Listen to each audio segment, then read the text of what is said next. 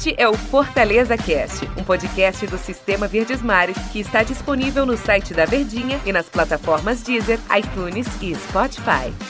Fala pessoal, um abraço para todos vocês, sejam bem-vindos. Está começando mais uma edição, mais um episódio do nosso Fortaleza Cast e é o episódio de pré-jogo, episódio em que a gente fica na expectativa, até porque vem aí Corinthians e Fortaleza. Falei errado, viu, Daniel? É Corinthians e Fortaleza na trigésima rodada do Campeonato Brasileiro. Estou ao lado do Daniel Rocha, meu que já apresentei. Daniel, seja bem-vindo ao nosso podcast. Tudo certo? Tudo bem?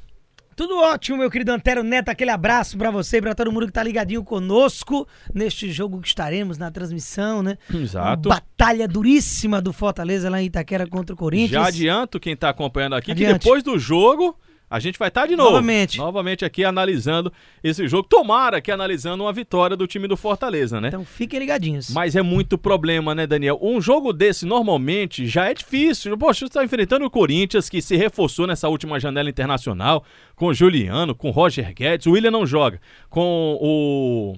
Renato Augusto. Só craque. Só craque, né? Então o Corinthians tirou o escorpião do bolso, fez esse investimento, deu uma reforçada muito boa nesse time. Aí você soma a, a presença da torcida, né? Vai ter mais uma vez a Neoquímica Arena lotada.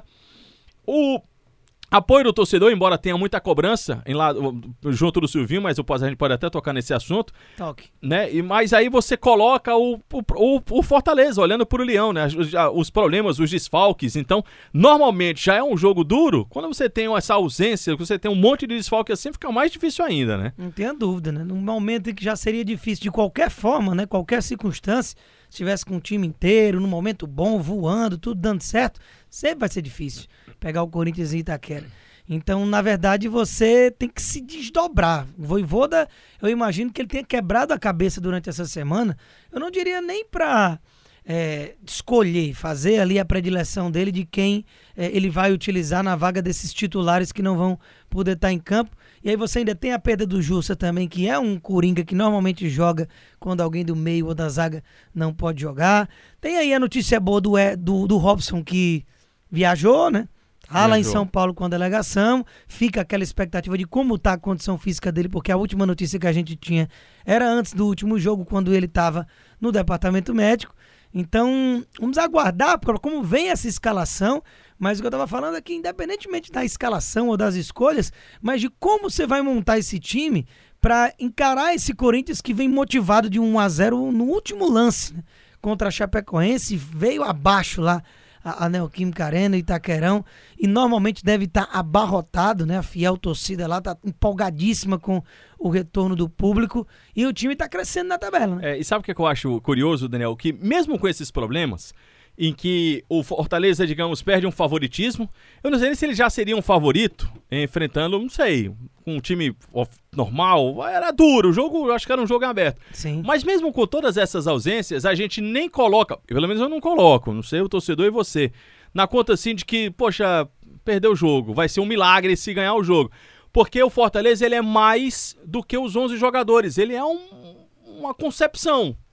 E quando você tem uma, uma concepção de jogo, isso é muito importante, porque você troca as peças, evidentemente você vai sentir a ausência de um ou de outro, mas a máquina funciona. Agora, que pela primeira vez o Fortaleza vai ter tantos jogadores importantes saindo ao mesmo tempo, é como é que. Aí sim a gente vai ver como é que vai ser, como é que vai absorver nessa né, essa quantidade de ausências e se de fato essa máquina vai funcionar sem esses principais jogadores. Você não tem Crispim, você não tem Pikachu, é, você não tem Tite que mais? Você não tem Ederson. Aí, você, aí você vai juntando. Jussa, o Robson agora voltou, né? Mas enfim, desses cinco que eu citei, quatro jogadores fundamentais no time do Fortaleza. Fundamentais e não são qualquer quatro jogadores fundamentais, eles são os mais mais. Os mais eu mais. Eu diria, né?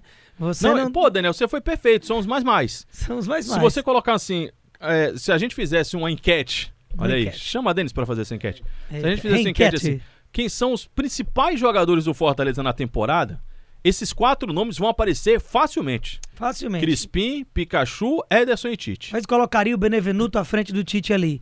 Mas Crispim e Pikachu, os dois alas, né? E o Ederson, esse para mim o principal jogador da temporada do Fortaleza.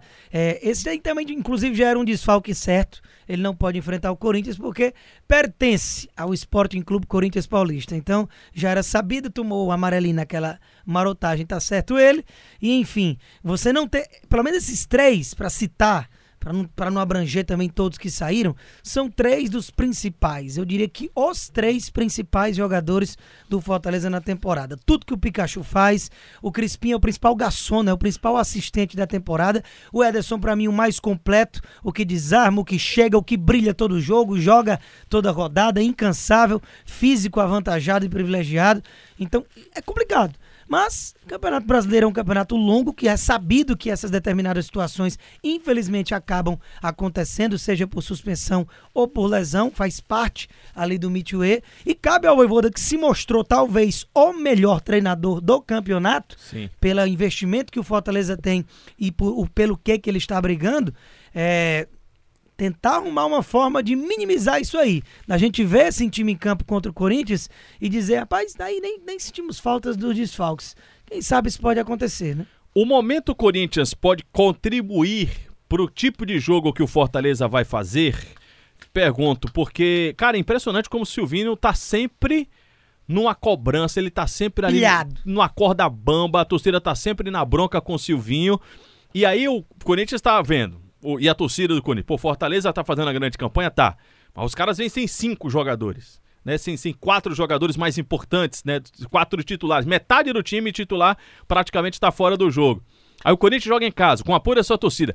Vai se lançar, vai, vai, vai tentar resolver o jogo. Pode ser um fator também que ajude ao Fortaleza, ou Daniel Rocha? Pode vir a ser interessante no desenho do jogo, porque a gente tá falando de um time que vem com aquele apetite de vitória por qualquer forma. Porque se o Corinthians não vence o Fortaleza, que é o primeiro time à frente dele, já numa reta final de campeonato, é como se ele estivesse perdendo uma decisão. Você está jogando fora uma oportunidade clara daquele famoso jogo de seis pontos, de segurar o seu rival e avançar é, para ficar um pontinho dele, né? Caso vença.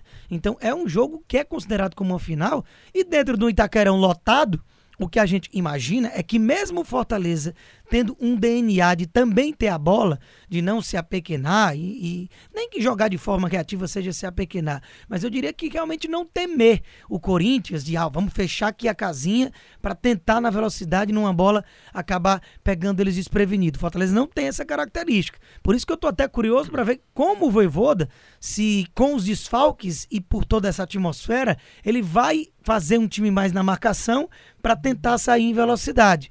Então, essa é a, essa é a tendência. Eu não imagino o Fortaleza sufocando o Corinthians lá em Itaquera por conta desses desfalques e da atmosfera do jogo. Então pode vir a ser um fator que, estrategicamente, você executando bem essa estratégia, você consiga se dar bem. Quer tentar escalar o Fortaleza? Ou a gente tem que ter um podcast de 40 minutos aqui para. Porque tem o ou, ou, ou, né? A gente tá falando aí. Você escala o seu, eu escalo o meu. E aí depois a gente Vamos. vê. Boeck, os três zagueiros é, Tinga, Benevenuto e Jackson. O ala pela direita é Edinho. Eu tinha um ou aí, mas vou de Edinho. E Bruno Melo, ala pela esquerda. Felipe Ronald e Lucas Lima. David.